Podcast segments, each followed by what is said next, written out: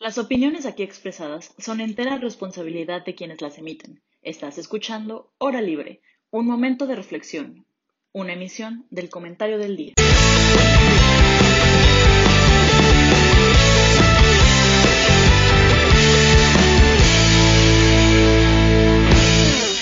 Buenas tardes, ¿cómo están? Bienvenidas a todas y a todos los que nos escuchan el día de hoy. Es un placer para mí estar con ustedes en esta bellísima tarde de lunes, la primera tarde del lunes del mes de abril.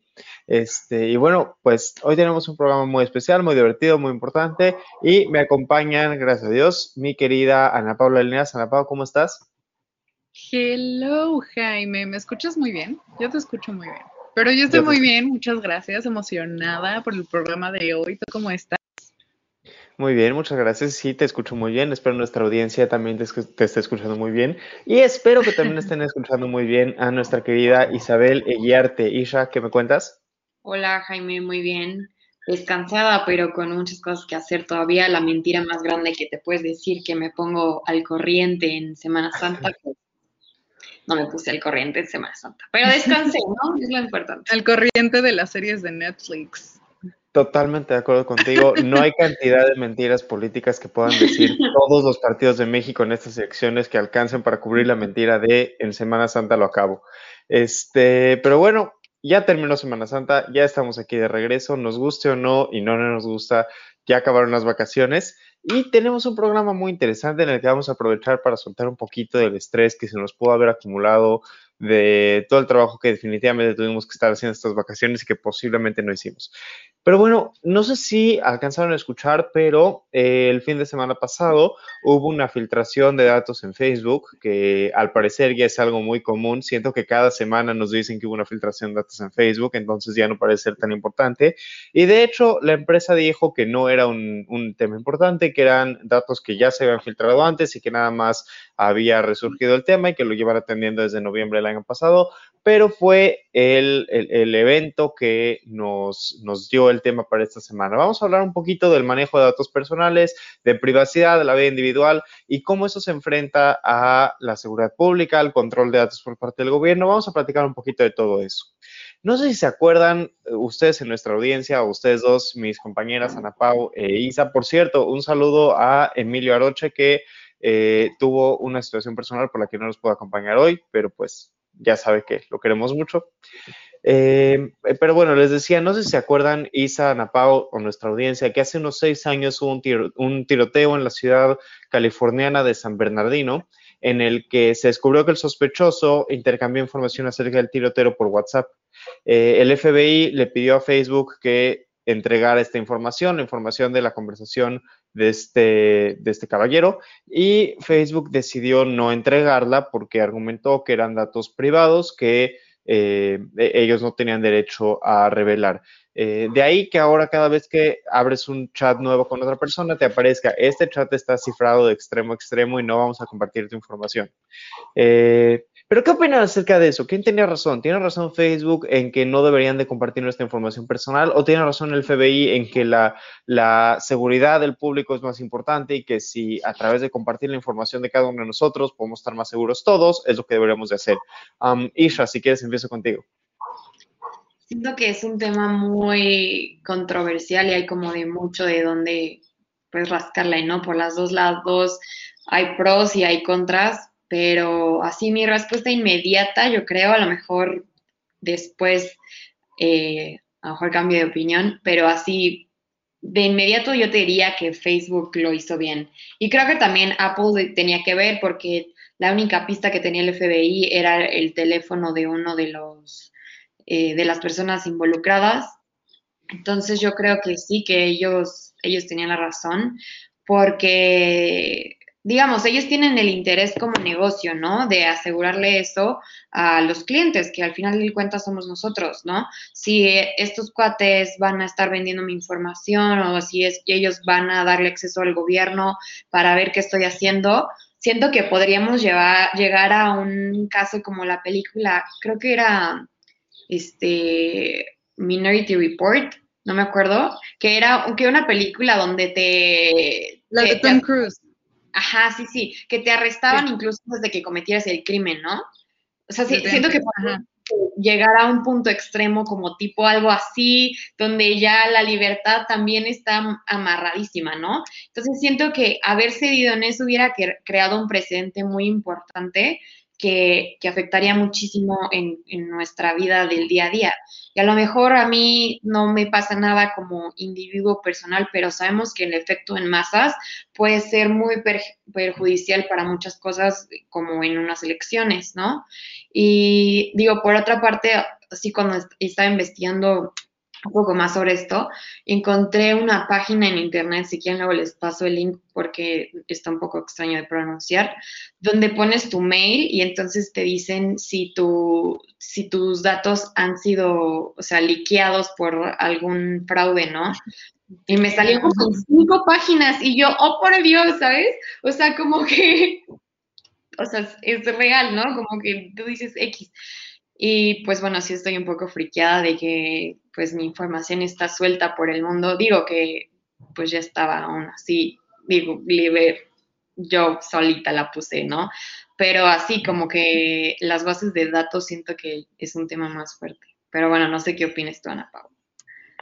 Híjole, yo tengo, primero que nada quiero resaltar el hecho de que esta sesión creo que vamos a nombrar muchas películas, muchas series que tocan el tema de la privacidad y muchas, bueno, al menos en México, una obra de teatro de privacidad de, este Luis Gerardo Méndez y, y el Amix que sale en Han Solo, se me olvidó su nombre. Este, no es cierto, Juan, el Mix bueno, es obra de teatro. Entonces, creo que, pues, desde un aspecto cultural, creo que el tema de la protección de datos y los datos en sí mismo y lo que representan nuestros datos como, pues, nuestra propiedad virtual como tal, es, es un tema que, pues, a, la sociedad le ha causado conflicto, ¿no? O sea, ¿qué hace el gobierno con mis datos? ¿Qué hace la gente que no es el gobierno con mis datos? Entre otras cosas, ¿no? Entonces se está volviendo un fenómeno cultural y creo que pues no solo vamos a, a verlo en, en televisión, en el cine, en obras de teatro, sino también lo podemos ver en literatura. Entonces eso me llama muchísimo la atención de que ya ha sido un tema de que, del cual se tiene mucho miedo y no tanta regulación. Pero bueno. Y por otro lado, a mí me llama la atención, Isha, que, que le llames que nos llames a nosotros, usuarios de WhatsApp, clientes. O sea, tú, tú mencionaste algo bien interesante de, no, pues es que WhatsApp tiene que asegurarle a los clientes, nosotros, que este, que tiene, que nuestros datos tienen protección, ¿no? Pero realmente somos clientes, realmente pagamos una suscripción mensual a WhatsApp. Entonces esto me recuerda justamente el documental en Netflix de The Great Hack, que, no, The Social Media Dilemma, que dice que si tú, si no te cobran, tú eres el producto. O sea, entonces eso pues pone en duda muchísimas cosas, entre ellas, ¿qué datos están llevando de mí y por qué, sabes? Y por otro lado, em, ahorita tocando el caso de, del FBI y el caso de terrorismo que mencionó Jaime, pues la verdad es que el hecho de que los gobiernos estén espiando a la gente a través de dispositivos móviles, o a través de, pues, no sé, Google, Yahoo y todo esto, ha sido pues con esta escudación en evitar el terrorismo, ¿no? Que, que, la realidad creo que es una causa legítima.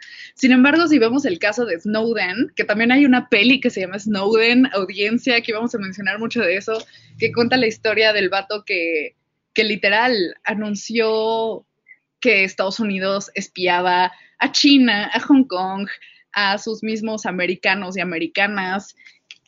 Y todo esto, pues, escudándose justamente en el tema de combatir el terrorismo, pues pone en vela de juicio todo, ¿no? O sea, como que dices como, ok, el gobierno está aquí para procurar mi seguridad, pero estoy dispuesta a que me espíe, estoy dispuesta a que escuche pues las conversaciones que tengo y así.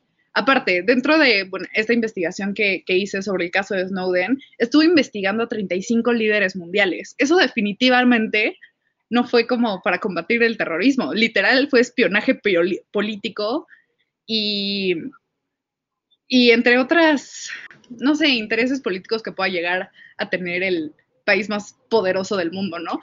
Pero eso es lo que, eso es lo que a mí me llama la atención sobre este tema. Eso es lo que yo pienso sobre el caso del FBI. Creo que quien tenía razón, al final, así, en primera instancia fue Facebook, pero la realidad es que, ok, Facebook te dice, no, no te voy a pasar los datos, pero va filtrando datos cada semana, como dice Jaime, ¿no? Entonces, sí vemos ahí una hipocresía virtual, un poquillo, pero no sé, en, esto, en este momento sabiendo que el gobierno espía y sabiendo que Facebook vende mis datos, yo ya no sé a quién creerle. Es que, de hecho, de hecho, eso es un tema muy interesante, ¿no? Porque, o sea, si, si a mí me dijeran que yo tengo algo de información que puede ayudar a salvar vidas, probablemente yo estaría dispuesto a entregarla si fuera información mía, si fuera algo, ya saben, personal, dársela al gobierno con todas las garantías de privacidad que el INAI, que ahorita hablaremos del INAI, y todo el aparato del gobierno tendrían que otorgarme, ¿no? Pero Facebook no solamente trabaja con el gobierno, de hecho, eh, Facebook, he sabido que los anuncios de Facebook, los anuncios de Google están eh, targeteados, están diseñados para apuntarle a cada, a cada persona y a cada usuario según sus preferencias. Entonces, es, es algo que llama mucho la atención, ¿no? De repente nos cuesta menos trabajo eh, eh, justificar cuando Facebook le vende nuestros datos a alguna empresa que nos quiera vender productos, que, justificar que el gobierno compre nuestros datos para temas de seguridad. No estoy diciendo que esté bien una o la otra, pero me parece mucho más legítimo, como decía Ana Pau, que nuestra información se utilice para combatir el terrorismo, a que nuestra información se utilice para vender, no sé, zapatos. O sea, qué padre que quieras vender zapatos, pero tal vez estaría bien que lo hicieras sin tener que meterte en mis datos personales y estaría bien que compitieras sin tener que comprar bases de datos de millones de clientes, ¿no? Eh, tiene beneficios, tiene prejuicios, claro, pero no deja, no deja de ser un tema interesante. Este, y justamente, a ver, creo que, creo que hay una línea delgada, ¿no? Entre lo que es la información que nosotros ponemos allá afuera y lo que los gobiernos buscan de nosotros, ¿no? Eh, hay un libro, vamos a hablar, como decían Pau, de libros, películas, series, documentales, etcétera. Este, a ver si nos da tiempo o, si alguien pone suficiente atención para armar una buena listita de todas las referencias a cultura popular que hagamos para mandarla por Twitter para nuestra audiencia. Pero bueno, hay un libro muy interesante que se llama Así es como me dicen que va a terminar el mundo, eh, reciente desde este año, de hecho, y una de las cosas que dice en este libro es que... Para los que no sepan, perdón que te interrumpa, Jaime es un lector obsesionado, o sea, cualquier cosa que le pregunten, pues, probablemente él ya lo leyó. Entonces, no se sientan mal si no conocen muchas de las referencias que hace, porque al menos yo no. Pero está bien, continúa, perdóname. Y se exagera, pero bueno, muchas gracias, lo tomo como cumplido. Este, en fin, en ese libro algo de lo que dicen es que subestimamos el nivel al cual estamos conectados con otras cosas y subestimamos el nivel al cual eh, tenemos asegurada nuestra privacidad. Y, hay un ejemplo clásico que de hecho creo que no viene en el libro, pero es un ejemplo que escucho en muchos lugares, cuando ya tenemos hasta licuadoras que se conectan a Internet, tú puedes tener muchísima seguridad en tu computadora y en tu celular y tener seguridad en tu, no sé, en tu router de Internet, tener todo asegurado. Pero si tu licuadora no tiene un buen sistema de seguridad y en tu licuadora pudieron entrar unos hackers, ya tienen control sobre todo tu, todos tus aparatos, todo tu equipo. De hecho, cuentan una historia de que para entrar a, una, a un reactor nuclear en Irán, los estadounidenses solamente necesitaron que alguien encontrara un USB tirado en la calle y lo metiera en cualquier computadora pensando, ¿qué habrá en este USB? Entonces, es así, es, así de sencillo. Pero justo, o sea, lo que iba con esto, y no me quiero alargar mucho, es a que creo que hay una línea entre los datos que yo le publico a Facebook, yo agarrar ahorita y publicar que mi fecha de nacimiento es 26 de diciembre del 97, que le voy a Miami Heat, etcétera. Ahí no tengo audiencia. Espero regalo de todos así, este, la información que yo le doy a Facebook y la información que simplemente yo tengo guardada en mi computadora y que no quiero que nadie entre, pero el gobierno de Estados Unidos igual entra porque es el gobierno de Estados Unidos. Tenemos que estar conscientes de ambas, pero creo que no son lo mismo y creo que también es importante saber eso.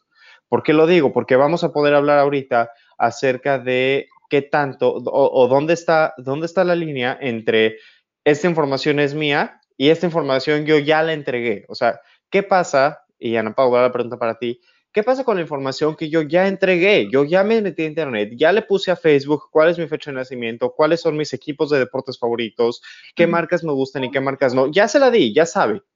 Eh, es información a la que yo ya renuncié, ya son conocimientos públicos que cualquiera puede acceder porque cualquiera se podría meter a mi perfil y ver que ahí está. Eh, ¿En qué momento se deja de ser información mía y se convierte en información para todos? Eh, bueno, antes de responder esa pregunta, a mí me gustaría hacer un comentario. Eh, hace como tres años estaba en Twitter y una maestra que también ama, ama, ama todo el tema de privacidad y ciencia de datos y todo. un shout out a Yugis We Love Yugis, eh, tuiteó algo en Twitter sobre, ok, tú vas en la calle, si alguien llega y te dice como, oye, eh, ¿nos puedes ayudar a firmar esta petición? Necesito tu nombre y tu mail. Como que dudas, dices como, ¿para qué quieres mi mail? ¿Para qué quieres mi nombre? ¿No? Y no se lo das, ¿no? Puedes terminar no dándoselo. Pero ahí vas a meter un micrófono a tu casa que se llama Alexa para que cualquiera que pueda hackearte, pues pueda escuchar qué estás diciendo en la intimidad de tu casa, ¿no? Eh, y eso me recuerda a una serie que se llama Lupin, que, o Lupin, depende cómo lo dices, que básicamente... Cuidado con, tus, spoilers, llevo nada más un capítulo.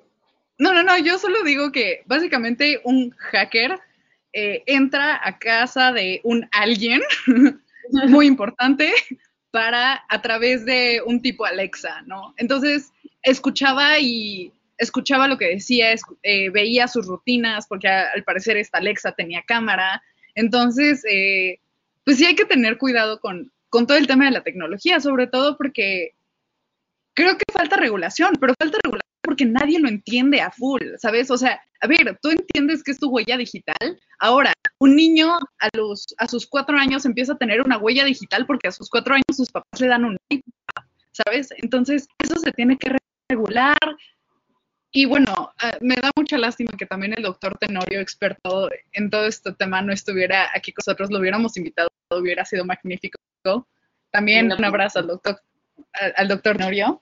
Y bueno, ya contestando tu pregunta, ya terminando ese comentario, eh, yo creo que definitivamente sí podemos decir que sí estás renunciando a cierto, a, como que a tu información, pero ¿sabes qué es información irrelevante? ¿Cuántas personas nacen el 12 de julio? Que por cierta audiencia es el día de mi cumpleaños, ¿no? Entonces, em, ¿cuántas personas saben que a mí me gusta eh, Avatar, ¿sabes? Eh, o sea, creo que también hay todo un fandom allá afuera que, pues, que se junta en Reddit y fangirlean juntos, ¿no? Y yo con ellos. Pero eso es, ese, creo que es más la clasificación de información que tú das y cómo se obtiene. Una cosa es que se obtenga por, por toda la millonada de datos que hay de, Internet, que personas como ustedes y como yo ya los dimos porque son las primeras preguntas que te hace Facebook cuando abres un perfil, cómo te llamas, cuándo naciste y cuáles son tus intereses, a que vayan y te espíen a través de tu celular. De hecho, el caso de Snowden, lo que, eh, lo que dice es que pues se dio a conocer que el gobierno tenía acceso y recaudaba datos de los mismos, de la misma gente americana a través de Microsoft, Yahoo, Google, Facebook, Skype, YouTube, Apple, y también de las personas que tenían eh, el celular, bueno, no, el, ¿cómo se llama? Bueno, Verizon, ¿no? Que es como tipo Telcel, pero pues de allá, ¿no? Entonces, como que justamente yo creo que el tema no es qué datos das y qué datos eh, no das, sino es un tema de cómo la gente obtiene esos datos. Una cosa es que lo obtenga porque es público y otra cosa es que lo obtenga porque literal hackeó tu sistema o te está espiando. Creo que el espionaje en cualquier caso está mal, sea del Estado o sea de tu novio que ve el celular. O sea, está pésimo. Antes de que yo diga por qué yo no creo que el espionaje en todos, absolutamente todos los casos está mal. Isha, te escuchamos. A ver, yo creo que es como una especie de contrato social, ¿no? O sea, tú estás cediendo ciertas libertades y tú estás cediendo ciertas libertades que en este caso sería tener control absoluto sobre tu información personal, porque a cambio vas a recibir algo que te va a dar un bien mayor, ¿no? En este caso sería conectarte con tu familia, con tus amigos, usar tu correo, lo que sea de las enésimas este, ventajas de las redes sociales o de cualquier eh, medio donde tú das tu información personal a cambio de un servicio, siento que es eso, ¿no? Un contrato social que al final es positivo para ti, en teoría. Este, pero eso no deja a que te dé miedo de repente cuando acabas de hablar de chanclas y entonces te salen anuncios de Crocs, ¿no? O de lo que sea, ¿no? O sea, es, es increíble el, o sea, la rapidez con que de repente te empiezan a salir cosas, ¿no? O sea, a mí me ha pasado que de repente busco, este, empiezo a ver videos de cerámica y me aparecen cursos de doméstica de cerámica. Y luego busco no sé qué de pintura y me aparecen cursos de doméstica de dibujo uno, ¿sabes? O sea, aparte van súper así, eh, es de verdad impactante la, la, no sé cómo se dice, como las... El algoritmo. Ajá. Claro, o sea, Spotify conoce mejor tus gustos musicales que tú mismo. Sí, Está cañón. Sí, sí. Entonces, el algoritmo de cada persona sabe más de cada persona que todo el resto de las personas juntas. Pero yo creo que, o sea, sí es, o sea, podría ser algo malo que te dé miedo de que por qué sabe tanto esto, pero a la vez tiene ciertas ventajas, ¿no? O sea, a lo mejor y sí, lo que estabas buscando y no sabías que necesitabas era un curso de doméstica que te enseñara a dibujar porque te hizo sacar tu frustración por la economía mundial, ¿sabes? O sea, siento que, que, también hay ventajas que están ahí y yo he visto últimamente en algunas plataformas que te dan la opción de recibir anuncios personalizados o anuncios generales, ¿no? Supongo que ese es como un cierto candado de que no quiero que utilices mis datos para venderme cosas, o sea, aún así ya sé que me vas a vender cosas, pero al menos véndeme cosas en general, como si yo viera un panorámico en la calle, ¿no? Digamos, este fue como mi razonamiento y pues no sé, yo creo que mientras haya más ventajas que desventajas, pues que usen mis datos para lo que sea. En, en, el caso de las empresas que lucran, esa es mi opinión. En el caso de los gobiernos que te espían, siento que eso sí está muy grave. Es que, o sea, es que, híjole, es que justamente ahí también entra el debate. O sea, a ver, tú, tú hiciste tu bendito contrato social que ni lo hiciste, pero lo hiciste. Y dices como, ok, el Estado me protege. ¿No? Que ya vemos que, bueno, esto ya es como una crítica personal, pero ya vimos que, que la policía no protege, la policía mata en México, ¿no? Entonces, pero pues tú te crees esa idea, ese imaginario, esa ese constructo de que el Estado está para velar tus derechos y velar tu seguridad, pero es el bendito mismo Estado que se está robando tus datos. Es el mismo Estado que te está espiando en tu casa. Y, insisto, se escudan en, temas de terrorismo, en temas de seguridad, pero a ver, insisto, que en el caso de Snowden se haya publicado que Estados Unidos estaba vigilando a 35 líderes mundiales, no, no me habla nada, absolutamente nada de que al Estado le interesaba velar por la seguridad de la ciudadanía y me habla definitivamente de intereses políticos. O sea, es más un tema de, cómo se está utilizando pues esa facultad que tiene el Estado de espiar, porque, ok, entiendo que, como dice Jaime, que en algunos casos espiar está bien, ¿no? Como Robin Hood, en algunos casos está bien robar para darle a la, a la gente más necesitada, ¿no? Pero creo que la forma en la que se está haciendo ahorita y justamente donde se está sobrellevando, este es un tema muy ético, amigos, eh, pero ya se está llevando como ese medio para fines más perversos. Y yo creo que ahí, no sé, no, no encuentro a alguien que pueda estar de acuerdo con que, con que Estados Unidos espíe a Vladimir Putin y Vladimir Putin espíe a Estados Unidos, ¿sabes? Como que... Pues es que eso, eso, a mí no me preocupa. Que, Estados Unidos espía a Vladimir Putin y Vladimir Putin. Me encanta cómo hablamos de Estados Unidos y su comparativo no es Rusia. O sea, su contraparte no es toda Rusia. Es Vladimir Putin, quien por cierto hoy firmó una ley para permanecer en el poder hasta 2036. Que por cierto, lean el libro The Road to Unfreedom que habla sobre Rusia y cómo Rusia es lo máximo. Bueno, o sea, lean el libro. cómo se volvió lo máximo, entre paréntesis. Pero leanlo. Este, les decía que, hoy, hoy Vladimir Putin firma una ley para permanecer en el poder hasta 2036. Me llega y lo primero que pensé yo fue, bueno, por lo menos en algún país tienen estabilidad política. Pero bueno, este, a todo esto, eh, a mí no me preocupa tanto que Estados Unidos esté espiando a Putin, Putin esté espiando a Estados Unidos y que, no sé, Irán esté espiando a Israel, India, Pakistán, Pakistán a India, Israel a, Irán, ya se me hizo bolas. Me, preocupa que Estados Unidos me esté espiando a mí, o, bueno, que México me esté espiando a mí, porque yo soy un individuo, yo soy privado, yo no entro en tu jueguito, yo no tengo la misma capacidad. el caso Pegasus, el malware de Pegasus, bro, así fue como el Estado mexicano de Enrique Peña Nieto nos vio la cara de estúpidos y estúpidas a todos.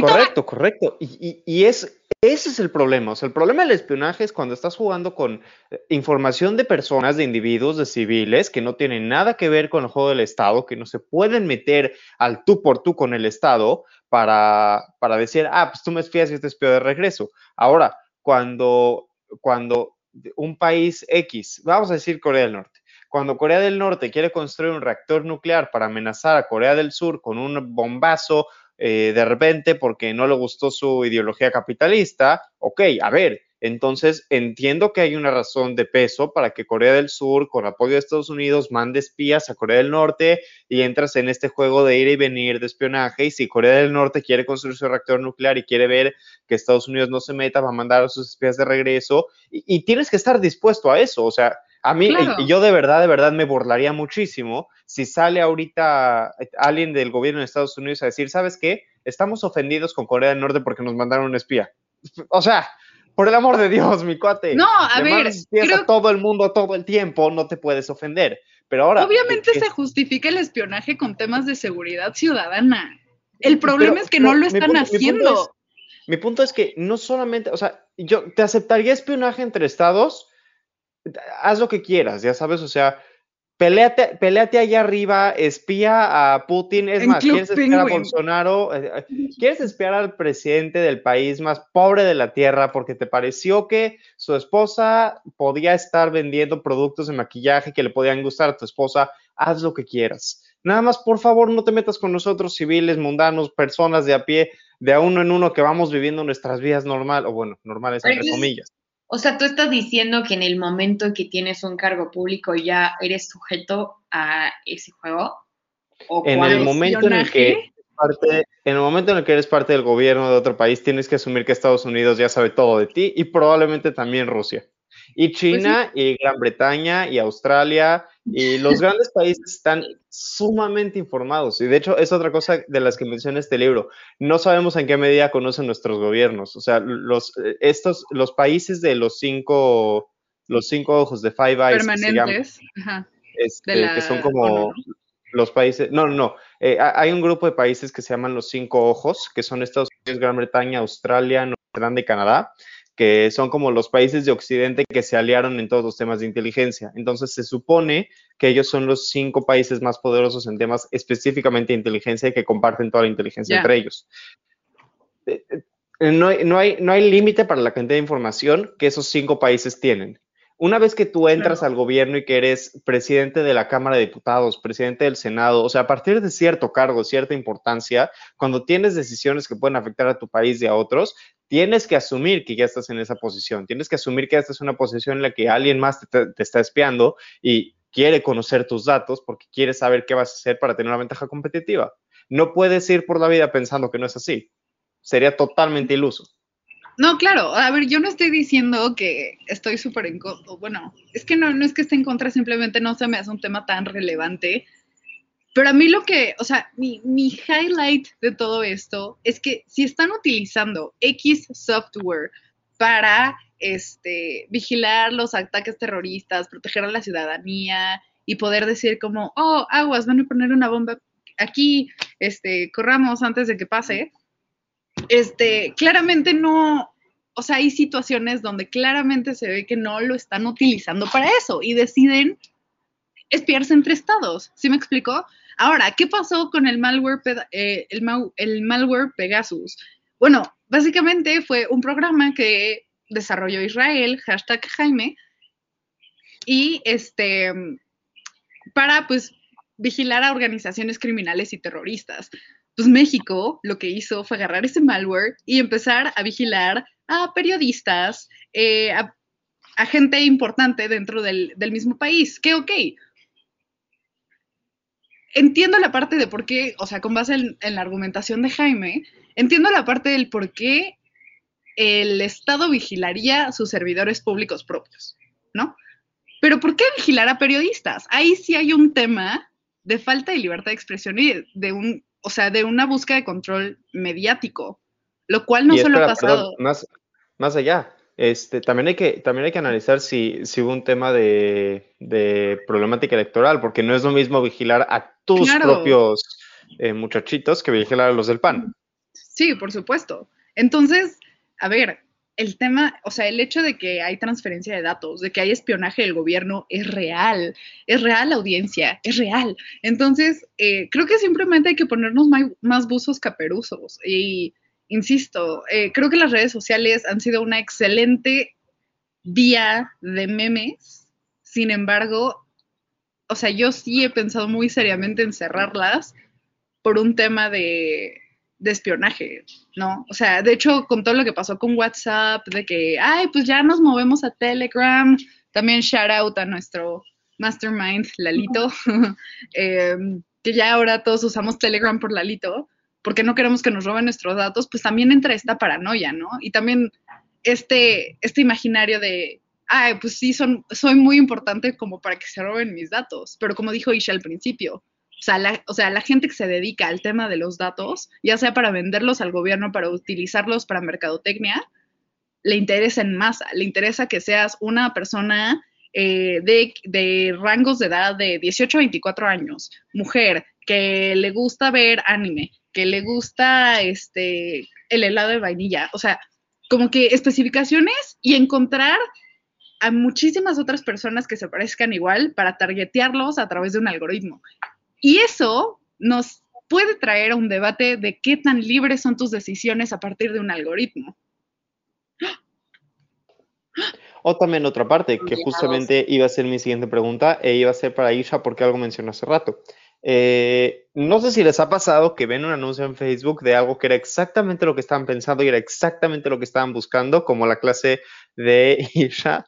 Este, Claro que tiene ventajas todo esto, o sea, nos gusta, nos gusta subirnos en el tren de los últimos 3, 4 años de, no, es que está muy peligroso de esto, mi hijo, cuídate. Pero a todos nos encanta. Al final del día, muy pocas personas hemos cerrado, yo nunca he cerrado mis redes sociales por miedo a Mark Zuckerberg y sus minions del mal.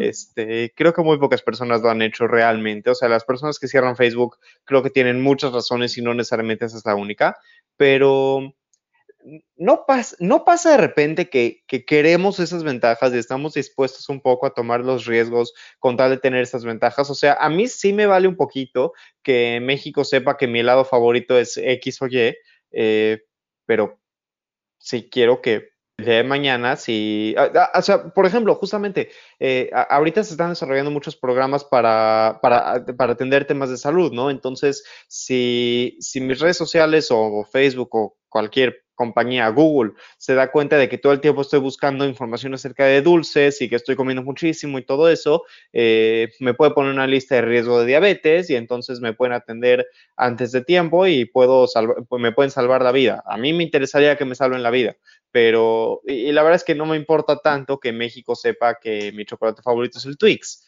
pero dónde, está la línea, ¿no? O sea, ¿qué tanto queremos esos beneficios? ¿Qué tan buenos son realmente? Eh, ¿dónde, es una, ¿Dónde, otra vez, si es una invasión a la privacidad, ¿de dónde es nada más un chistecito de, bueno, ya te estamos ayudando, no queremos tus datos, nada más están ahí para que los usemos para trabajar, ya, ya déjanos trabajar en paz. ¿Dónde está esa línea? Ella iba para ti. Yo creo que en la transparencia, porque no sabes, ¿no? Digo, o sea, puedes decir, pues X no me importa que lo ocupen para lo que sea, pero si no conoces a fondo todas las cosas, tanto buenas como malas, ¿no? O sea, si, si, si estás consciente de los riesgos que implica y aún así crees que, que, la, que los beneficios son mayores, pues qué bien. pero si no, si tú dices, ay, qué, qué bueno que me van a salir anuncios de cosas que me gustan o que me van a poder salvar la vida en un futuro muy hipotético, y no sabes que puede ser que el hacker te robe y te duplique tu identidad y entonces te asalten tus cuentas bancarias y dices de que, bueno, me la pienso un poquito, ¿no? O sea, pero creo que a nadie le conviene ser transparente, o sea, y, y es algo que no se va a lograr, que sería el ideal, pues, pero, pero Facebook no te va a estar diciendo, ah, yo le vendo tus datos al gobierno. Y el gobierno no te va a decir, no te va a poner una pancarta fuera de tu casa que diga, ay, ¿qué crees? Vota por mí porque sé que te gusta esto porque me lo dijo Facebook. ¿Me explico? O sea, digamos, es algo que... Bueno, también es un riesgo, que, que, vote, que te digan, vota por ti porque te va a dar el lado del sabor que te gusta. Híjole, no sé, eh, para los partidos les voy avisando, no sería mala campaña. El PRI es experto. si me ofrecen una freidora de aire, me la pienso. No manches, yo también. Oigan, este, ahorita que, que tocaste el tema de, a lo mejor no nos interesa de que el Estado sepa que nuestro helado favorito de vainilla, perdón, nuestro helado favorito es el de vainilla, pero ahí les va otra serie de televisión en Netflix que se llama You de un vato todo psicópata, que es el de Dan, de Gossip Girl, em, que investiga un amor a través de sus redes sociales, donde tú crees que al parecer el que tu lado favorito sea el de vainilla no influye mucho, pero si hay algún psycho por allá afuera, hay que tener cuidado, ¿eh?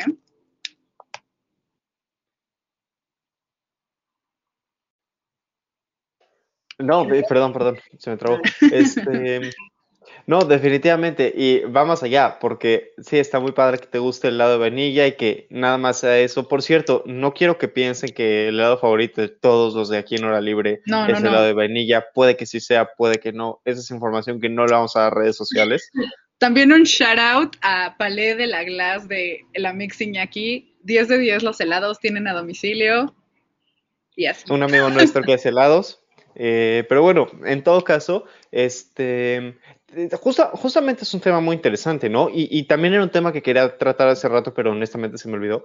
Eh, justo cuando hablábamos de los datos que yo pongo allá afuera, los datos que yo publico, los datos que yo mando, hay como tres grupos, ¿no? Están los gobiernos, que ya dijimos que pueden ser buenos, pueden ser malos, pero no nos gusta tanto que tengan nuestros datos.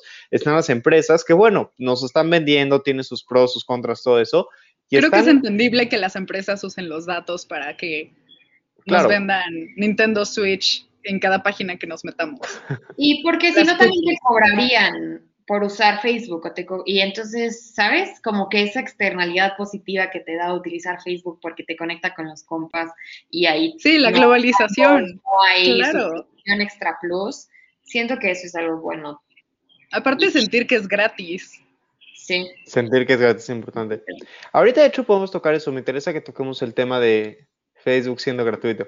Pero eh, una cosa, también están las otras personas, están las personas que yo acepto en mi, en mi Facebook y más allá, los amigos de los amigos, ¿no? Porque eh, muchas veces no puedes ver el perfil de alguien que no conoces, pero si tienen un amigo en común, puedes ver ciertas fotos o ciertos videos o cierta información. Entonces, como decía Ana Pau, si alguno de ustedes tiene un acosador o acosadora que nada más se mete a redes sociales, aunque ya no lo tengan agregado o agregada, este, con un par de clics puedes sacar muchísima, muchísima información. O sea. Los famosos estoqueos de las morras hacia los vatos que le gusta a tu amiga yo tengo amigas que son expertas en encontrar así perfiles de vatos. Está cañón. No, no y, saber un par de cosas de la otra persona eh, hace una gran, gran, gran diferencia. Eh, o sea, saber que, saber que de entrada, saber que puedes llevar a cierta persona a un lugar sí a otro lugar no porque no le gusta en una primera cita, puede ser o toda es alérgico a los mariscos, claro, por supuesto, totalmente. Pero bueno, este, eso también creo que es un punto a considerar, ¿no? El, el, que tengamos a personas que no son empresa, que simplemente son personas a las que también les estamos dando nuestros datos. Creo que somos muy poco cuidadosos con los datos que ponemos arriba. Pero bueno, este, acerca de la gratuidad de Facebook, sí, sí creo que es un tema muy interesante y muy importante. Y de WhatsApp y de Telegram. ¿Qué opinan de, de Saque? ¿Qué opinan del hecho de que Facebook sea gratuito y al mismo tiempo sea una empresa? Porque, como decía Ana Pau, eso automáticamente nos vuelve el producto. Si Facebook cobrara, si Facebook le cobrara a cada persona una cuota, por mínima que fuera, ya no tendrían argumento para vender nuestros datos. El único argumento que tiene Facebook para vender nuestros datos es vendo tus datos porque así sobrevivo. Eso lo dicen en The Social Media Dilemma. Y es lo que más miedo me dio de ver ese documental.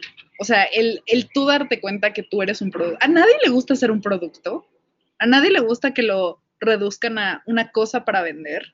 Que reduzcan tu dignidad humana, yo bien upesiana, ya saben, este, a, a datos, a números que le ayudan, le pueden ayudar a ciertos políticos a ganar o le pueden ayudar a ciertas empresas a vender más. Eh, creo que creo que ahí hay un problema muy feo. Sin embargo, el tema de, lo gratis, a la gente le gusta que la gente, perdón, a la gente le gusta que las cosas sean gratis. Si tú vas a Costco y te regalan samples de comida, tú eres la persona más feliz ahí comiéndotelos todos completos. No necesariamente te van a, te van a vender el queso Oaxaca que están promocionando, pero pues tú estás feliz consumiendo gratis. Lo mismo pasa con Facebook. Tú eres feliz jugando los, bueno, en 2014 cuando recién abrió Facebook y lo que hacías era hablar con tus amigos del mundo y aparte jugar en sus jueguitos que luego había de Pet City y así. ya eh, los jueguitos de Facebook. pues como que sí te, sí te, sí te ponía, sí te daba como algo de, de gratitud saber, o sea, sí, sí creo que es un sentimiento el que la gente, o sea, que, que le da placer a la gente que las cosas sean gratis, ¿sabes? O sea, y creo que eso influye muchísimo en, en por qué todo el mundo decidió abrirse una cuenta de Facebook. Por otro lado, entra el tema pues de la presión social. Y con eso me refiero a, a ver, tú no quieres estar en, no sé, una chileada con tus amigos que empiecen a hablar de los memes de Anaya y que tú no sepas cuáles son los memes de Anaya. Yo creo que, que yo creo que, o sea, literal, Facebook se volvió parte de la cultura pop por un tema de que la cultura pop existe en los memes y los memes solo los encuentras en ciertas redes sociales. Al principio en Facebook, después Instagram, como que Twitter quiso también. Entonces, el que tú, de cierta forma, creo que sí hay una isolación, no sé cómo se diga, pero te separas de algún círculo social si tú no tienes una red social. Porque justamente no conoces los memes. Y yo creo que los memes sí tienen como un peso muy importante en la decisión de tener o no redes sociales. No, y son memes, son noticias, son el post de la amiga. Eh, la mayoría de las personas de mi generación de prepa que, tienen algo importante, yo me entero por redes sociales. Eh, pero bueno, Isha, ibas a decir algo o sea, regresando a lo mejor un poquito a lo de, no me acuerdo cuál fue la pregunta, pero a, lo que estamos dispuestos que la gente sepa de nosotros. O sea, yo creo que es como, como apostar a lo mejor. O sea, si tú vas a Las Vegas, no vas a apostar más dinero del que sabes que estás dispuesto a perder, ¿no? O ahora que estamos teniendo algunas clases de finanzas, igual nos dicen lo mismo, ¿no? Que cuando quieres invertir en cierto instrumento muy riesgoso como el Bitcoin, por ejemplo, no inviertas más de lo que puedes perder, ¿no? Entonces, en este caso yo creo que es lo mismo, ¿no? O sea, estar conscientes y no publicar nada que, que si lo sabe Dios, lo sepa el mundo, ¿no? O sea, aunque tengas tu candadito y que eso lo pueden ver mis amigos o mis close friends o que no sé qué, pues no subir nada que que te dé pena o que te pueda traer un, mal al futuro, que no estés dispuesto que sepa tu futuro empleador, que lo sepa, que sea, ¿no? Entonces, me acuerdo igual, no me acuerdo a alguien, algo tenía que ver con un partido de fútbol a una chava, creo que le ofrecieron un trabajo en Estados Unidos por algo que salió como en una toma de un gol en México, algo así, no me acuerdo bien. Y el punto es que ya la investigaron después, pero había subido como una foto anti-Trump o algo así, entonces ya no le dieron la chamba por eso. Entonces, o sea, estar consciente de todo el impacto que puede llegar a tener. Entonces, creo que eso es muy importante, ¿no? O sea, estar consciente de, de que literal, o sea, lo estás subiendo y no lo vas a poder bajar. Claro, pero pues yo creo que también involucra, perdón Jaime, que te interrumpa, solo un pequeño paréntesis. Pues yo creo que también involucra un tema de ocasión, porque, ok, tú dices, ¿qué tanto estás dispuesto a dar? Pero ¿cuánto estoy dando ahorita? Eso yo no lo sé. O sea, yo solo sé que le pongo a escuchar Bon Iver y seguro ya sabe todo Spotify que me gusta Bon Iver y ok, lo sabe Dios, lo sabe el mundo, lo saben mis amigos, ¿no? Pero después de ahí, ¿qué más saben de mí para saber cuál es mi límite de dar datos? Yo creo que también entra la pregunta. Ahora sí, cierro paréntesis, Jaime. Este, no, no te preocupes. Iba, a decir, a ver, dos cosas. Primero, eh, al principio del programa le mandaba saludos a nuestro querido profesor, el doctor Tenorio. el doctor Tenorio publicó un artículo hace un mes, menos de un mes, hablando acerca de los padres que publican fotos, videos de sus hijos cuando son pequeños en redes sociales, de videos que les pueden parecer chistosos, tiernos, poquito ridículos del niño que se estampa contra la pared, que, que se golpea, que se ensucia, que lo que sea sepan, padres, que esos videos se quedan ahí, se quedan en las redes sociales, los subes y no es como que si lo borras desaparece. El día de mañana, si sus hijos no quisieron subir eso o no querían que eso estuviera ahí, pues ya se fregaron, porque un niño que de chiquito fue un meme, pues de grande va a seguir siendo el del meme. Todos reconocemos a los personajes de los memes y los reconocemos como tal. Nadie, nadie en este mundo te puede decir el nombre de una persona que salió en un meme. Solamente te pueden decir su cara bueno, pero Gavin es punto de parte. Ese niño es muy poderoso.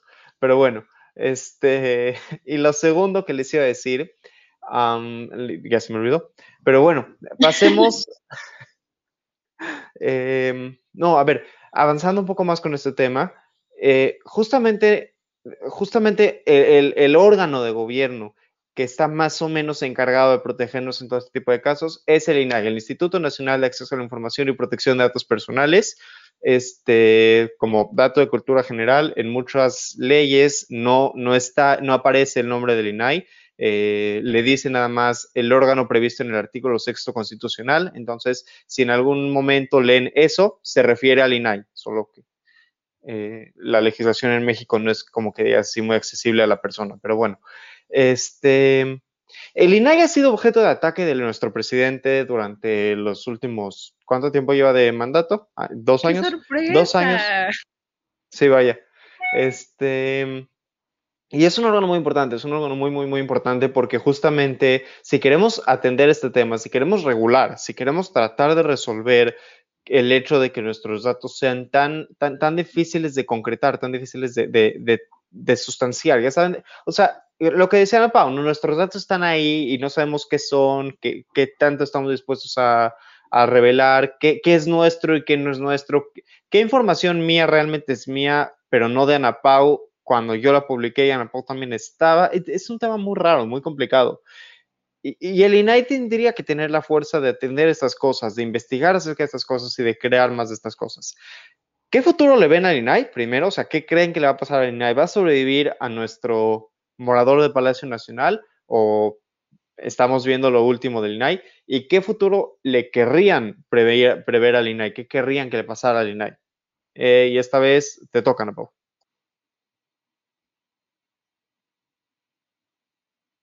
Listo, ya, micrófono encendido, perdón. Em, híjole, es que con este vato no se sabe. O sea, el vato me refiero al, al residente Palacio Nacional, nuestro señor presidente López Obrador. Eh, la neta, yo no sé, híjole, yo ya yo sí ya llegué como a un punto de incertidumbre donde el pues órgano autónomo que más fuerte veo es el INE y ahorita se está tambaleando el INE, ¿sabes? O sea, entonces si el INE se tambalea, que le quedan a los demás, ¿sabes? A los demás mortales que nadie sabía que existían hasta que Andrés Manuel les empezó a atacar porque pues no hay transparencia cuando el órgano se dedica a la transparencia, ¿sabes?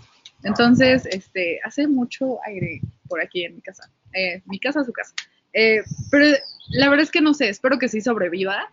Y yo también le veo como una función muy especial al, al INAI por el tema que, que mencionaba Isha, el tema de transparencia creo que, creo que una ciudadanía informada toma mejores decisiones y el INAI es como el medio por el cual la ciudadanía se puede informar. El, el problema es que pues tienes que ahí andar haciendo, levantar actas para que te pasen información sobre el gobierno, entre otras cosas, sí se vuelve un poco tedioso. Y por el tema de la protección de datos, es que creo que la, ciudadanía, yo incluida, no hemos dimensionado el poder que tienen. Y por lo tanto no ha habido como la suficiente regulación, la, la suficiente pues, política, llamémosla política pública, pero no, legislación eh, la suficiente legislación para atender eso. O sea, creo que todavía nosotros no estamos preparados, ni el mundo, para, para entender qué tan importante es. O sea, como que nosotros estamos muy bebitos para el Goliath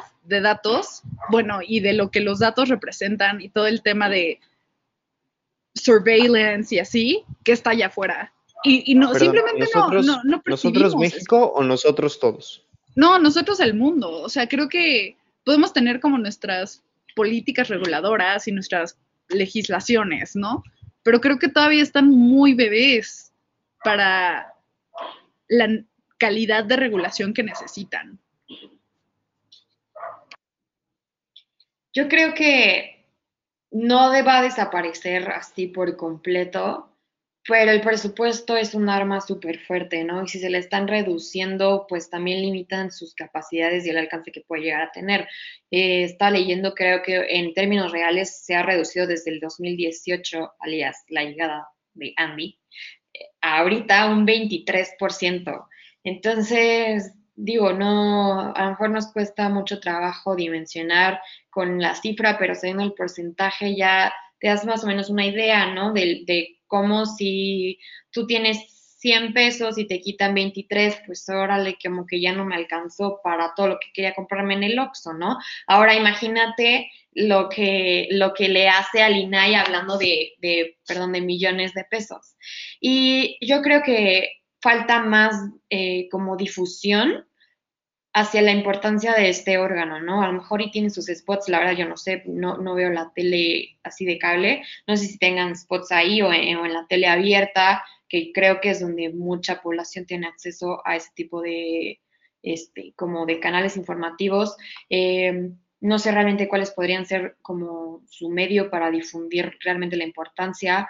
A lo mejor como que se hagan Twitter boletín, de que te llegue un, los 10 datos más relevantes, ¿no? No sé, o sea, cosas que, que, a la, que, a la, población en general le interese recibir ese tipo de información, ¿no? No solamente depender de un medio periódico o de las noticias del Canal 5 que me informen, sino tener un, un medio serio, que una institución del gobierno que sea la que te dé cierta, cierta información, ¿no?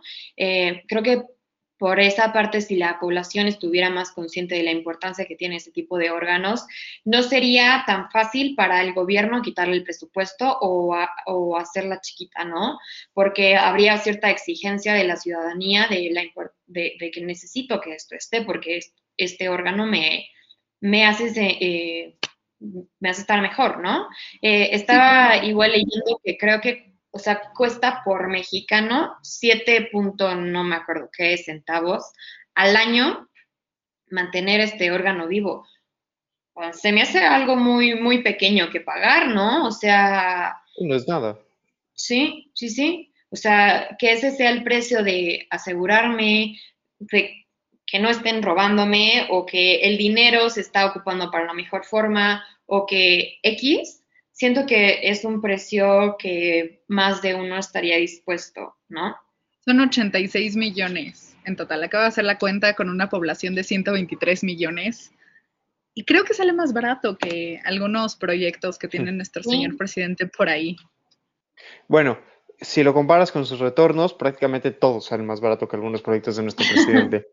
Eh, nos quedan cinco minutos, mis distinguidas compañeras, así que les voy a hacer dos preguntas, una que ya tenía planeada y una que se me vino a la cabeza ahorita, y aprovechen esas dos preguntas para darme sus conclusiones finales. A ver, la primera, eh, ¿qué, sigue? ¿Cómo regular este, estos temas? ¿Qué, ¿Qué, acciones puntuales se les puede pedir a las empresas, tanto en redes sociales como gobiernos, como aquellas que compran datos, que me parece muy importante, eh, para que tengamos mayor seguridad con respecto a esto. Y la segunda, eh, dado que todo esto es un problema, el problema de las redes sociales per se, el tema de que nosotros somos un producto, etcétera, etcétera, etcétera, eh, decía Andrés Manuel hace unos meses, me parece, que él iba a crear su propia red social, la red social del gobierno. Este, tan estúpido como suena eso, eh, Tiene, tiene, su, tiene su merecedor, es merecedora de debate, ¿no? Queremos una red social. ¿Es buena idea tener una red social del gobierno? O sea, darle nuestra información directamente a ellos. Ya nadie te la va a vender, te la doy de agrapa. Eh, ¿Queremos eso o no queremos eso? Las escucho. China hace eso. eso. China, China es un país que justamente espía abiertamente a su gente. Eh, tienen su red social WeChat, y justamente a través de eso, pues sí tiene como cierto control sobre la población. Yo lo último que quiero es, es que pues el gobierno espíe tan directamente. Sin embargo, pues al final de cuentas, el gobierno, o sea, bueno, el gobierno como el Estado y sus instituciones, eh, ejemplo, el registro civil, sabe todo de ti, ¿no? O sea, creo que es complicado, es justamente había un meme de, la vacuna que decían como, ay, te pones la vacuna del COVID y te van a implantar un chip para controlarte. Bueno, el Estado hasta cierto punto ya lo hace, ¿no? Entonces también como que entro en ese tema, pero no, no creo que sea buena idea una red social del gobierno. No, no, no, no. No, no, no, no. Um, te escucho. Siento que las perdí un poco. Creo que se nos trabó Isha ¿Tú me escuchas? Y yo te escucho bien, Apa. Bueno, eh, en lo que se nos tú destraba... Tu, tu conclusión. En lo que se nos destraba, Isha, eh, hay un documental que se llama Nada es privado, está en Netflix. Eh, muy buen documental, muy, muy, muy buen documental, lo recomiendo muchísimo.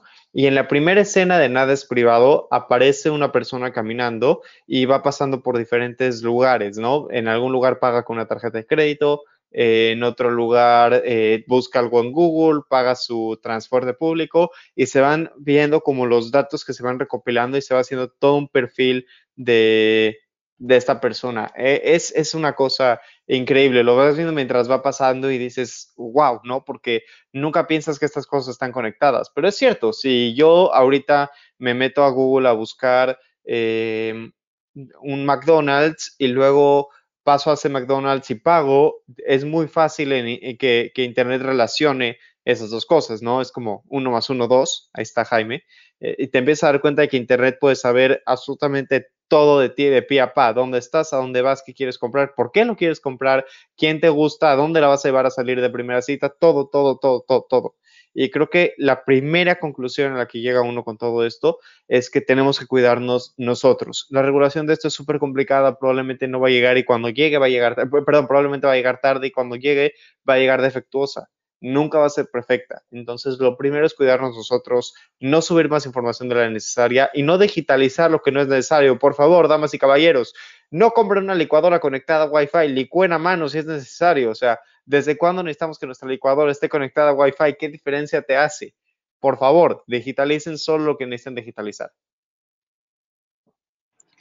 Excelente conclusión, Jaime. Creo que Isha está de regreso. Sí. Venga, Isha, tu conclusión. ¿Algo que quieras decir para cerrar? Este, bueno, espero no digan mucho ustedes, pero creo que la conclusión a la que siempre llegamos cuando hablamos de algún este ente autónomo es que se tiene que reforzar su poder, ¿no? Que no podemos dejar que jueguen con el único contrapeso existente que nos queda, que, sí, entre comillas. Y, pues bueno, en, en cuanto a la información personal, pues como dije, hay que estar muy conscientes de qué es lo que publicamos y lo que estamos dispuestos a ceder, siempre y cuando estar conscientes de los riesgos y, y que sea mayores los beneficios que nos puede llegar a tener conociendo de todo a todo, ¿no? Lo que implica dar nuestra información. Pues, damas y caballeros, con eso llegamos al final de esta emisión que fue muy agradable, muy interesante, también muy movida, tocamos muchísimos temas. Eh, les pasaremos nuestra lista de referencias que más o menos fuimos recopilando durante la emisión. Eh, esperamos no haberlos hecho bolas con todo esto porque sí tocamos muchísimos temas. Es, un, es, es una plática que puede dar para horas y horas y horas y horas de todo esto. Pero bueno, esperamos nos sintonicen la próxima semana para que eh, platiquemos de algún tema seguramente muy interesante que tendrán nuestros compañeros de la otra mesa. Eh, síganos en nuestras redes sociales en www.flow, eh, en flow.page diagonal hora libre, en flow.page diagonal comentario del día. ahí van a encontrar artículos de opinión, nuestro programa, el programa de voces universitarias. Y bueno, pues los esperamos la próxima semana. Muchas gracias por haber estado con nosotros. Bye.